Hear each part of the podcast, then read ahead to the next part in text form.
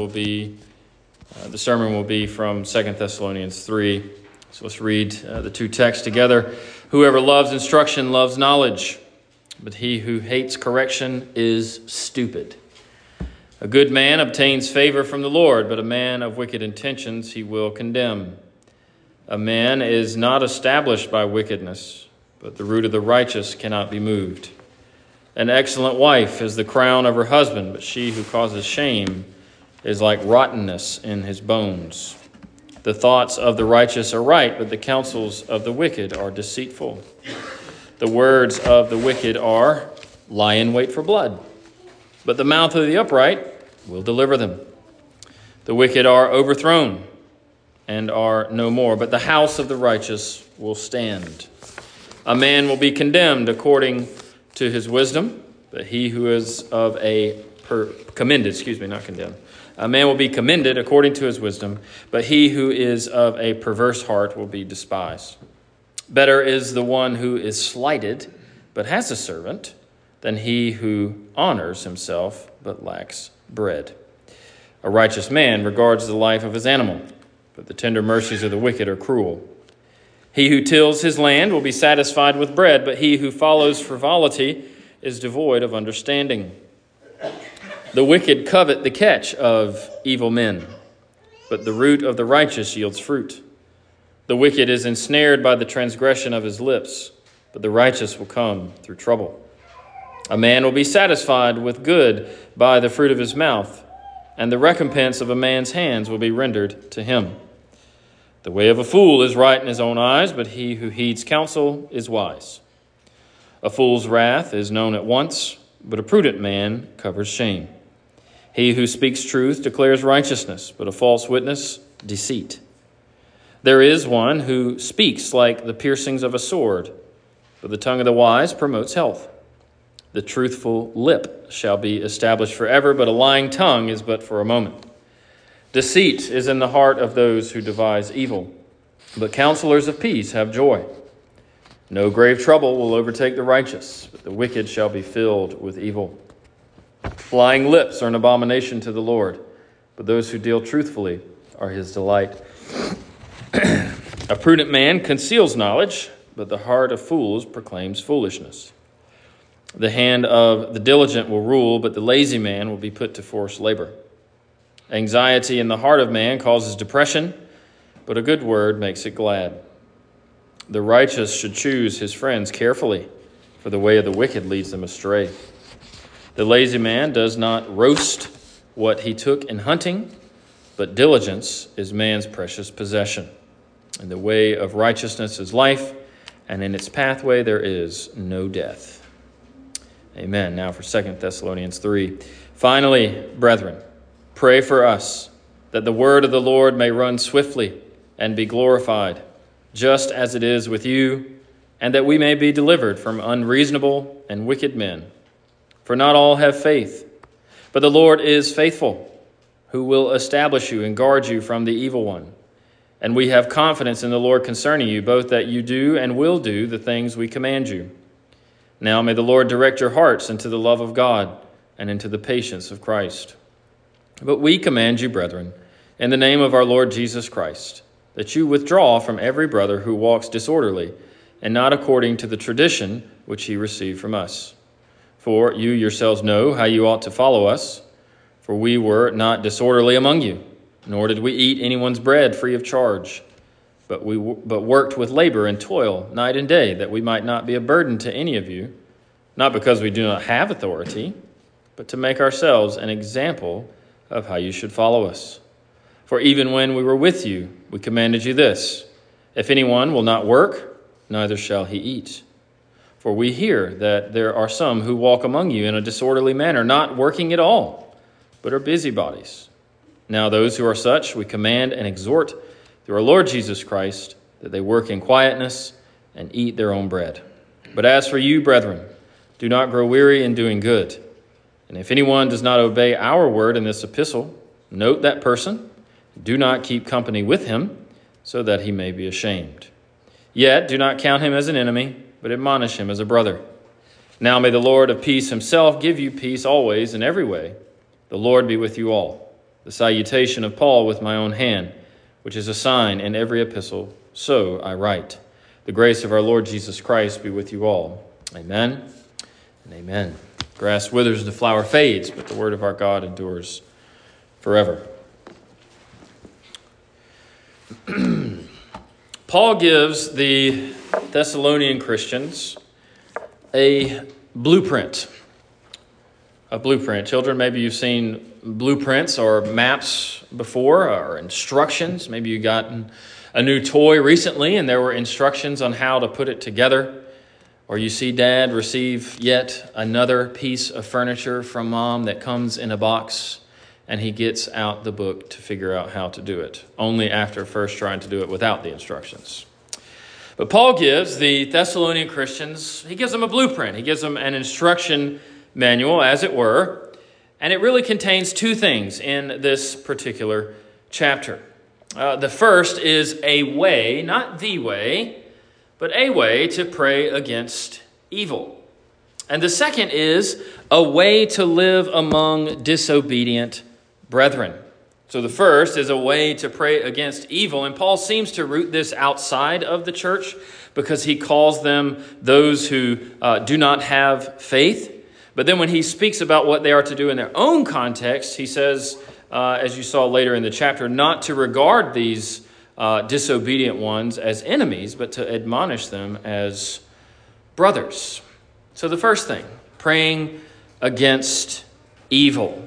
Note that this is a way, not the way, right? There, and what I the reason I say that is because there are plenty of other passages in Scripture that show things like the psalmist, when he is reflecting on the evils around him, and sometimes he calls on the Lord to strike them down, right? Other times, like you see in here, they call for a certain type of deliverance and, and free running of the Word of God.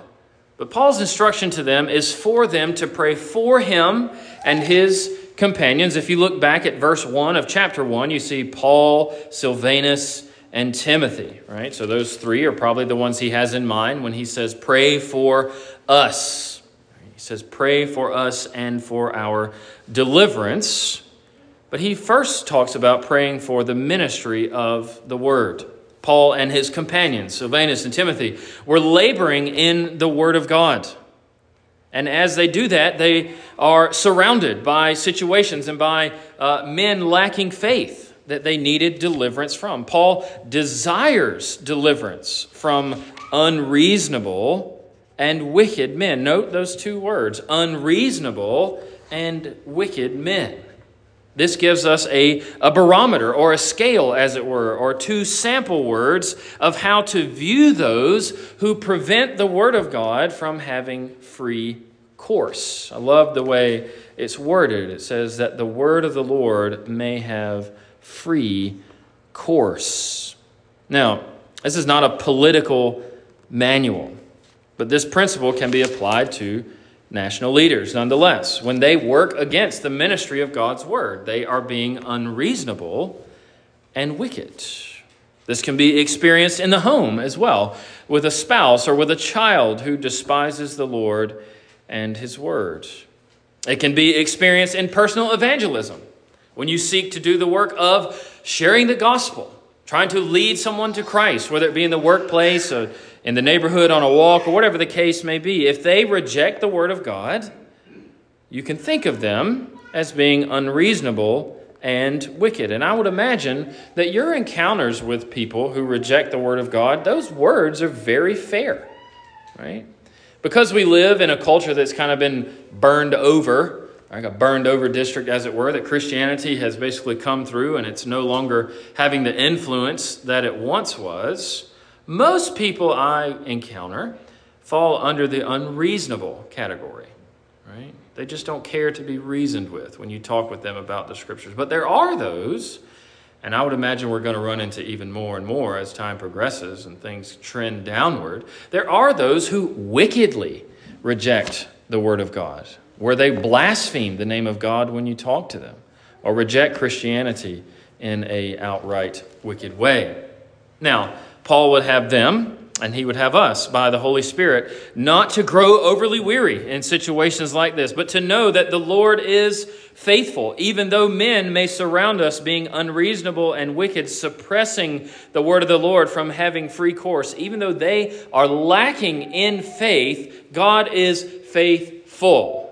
The Lord is faithful. Know that, he says. He will establish his people. He will keep his people from these evil men, by implication, evil women, who work against the word and prevent it from running free in their own lives and in the lives of others. Paul says to pray that these things might be so, and then he gives them and then gives us, by implication, the certainty that they will be so. And this is simply how prayer works. God very often tells us what to pray and then promises to fulfill that prayer. The Lord's Prayer is full of things that we are required to ask for. But in other places, we're promised that those things will happen, right? That's just how prayer works. And as this is done, the Lord will, as Paul says, direct your hearts into the love of God and into the patience of Christ. Both of those phrases are very profound. The way that uh, the scriptures are framed very often uh, can fill your mind with certain images. In verse five, the Lord directing your hearts into the love of God. Think of the love of God as a place that God directs you into, right? Just to fill your mind with that image, and into the patience of Jesus Christ, right? Both of those as places, as it were. The King James says the patient waiting for Christ. That's one way to take it. The patience of Christ carries a different Uh, a different tone to it, doesn't it, right? That God would direct our hearts uh, in his love and into the patience of Christ. I, I think uh, I might prefer the patience of Christ, though the patient waiting for Christ is, is fine as well. But the patience of Christ reminds you of how patient Christ is with those who disobey, right? And that would especially be needed in a context where Paul is addressing them here, as they lived among brethren that were obviously rejecting the word of God, and Paul himself living among those who rejected the word of God. Prayer is not the only thing that we have in this world to work against unreasonable and wicked men. It's not the only tool that God gives us. It is a tool. God never commands us to simply let go and let God. He does command us to let him and to let go in a sense, but it's never just that. Different stations in life enable us to perform different actions for the purpose of spreading the truths of Christianity, whether that be as a husband, a, a father, a, a wife, a mother, a grandparent, a, a civil leader, a pastor. Whatever the case may be, God gives us these different places so that we can see to it that his word has free course wherever we are. And for that work, and for it to be established and promoted, prayer is absolutely the starting point and foundation for all Christians.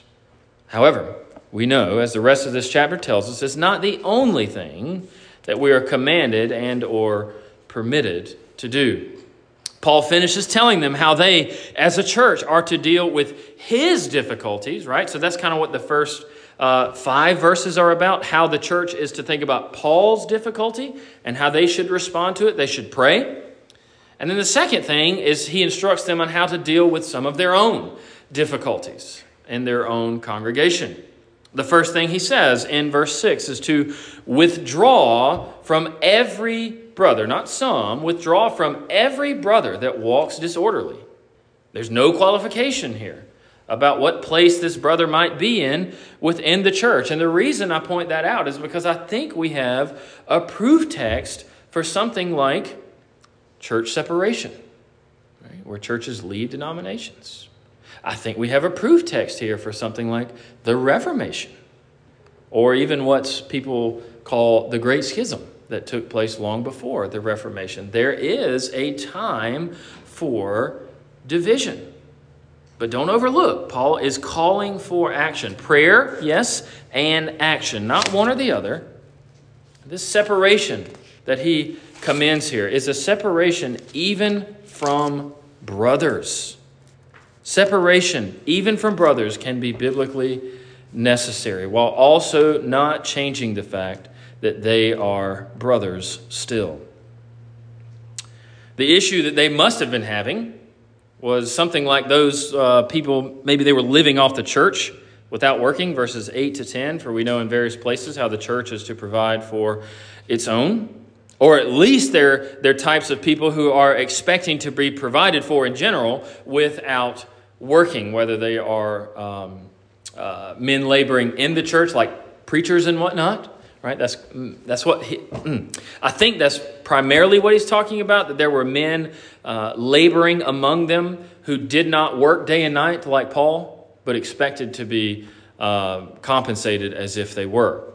But what the, the basic principle is here is you have someone who is violating the sixth commandment initially. Remember, thou shalt not kill also commands uh, by implication, thou shalt provide or thou shalt promote life. Right? They're not providing for whoever they have, even if it is their self. That's the first thing they're violating. And then if they expect to be provided for after violating that, then they are violating the eighth commandment in seeking to steal.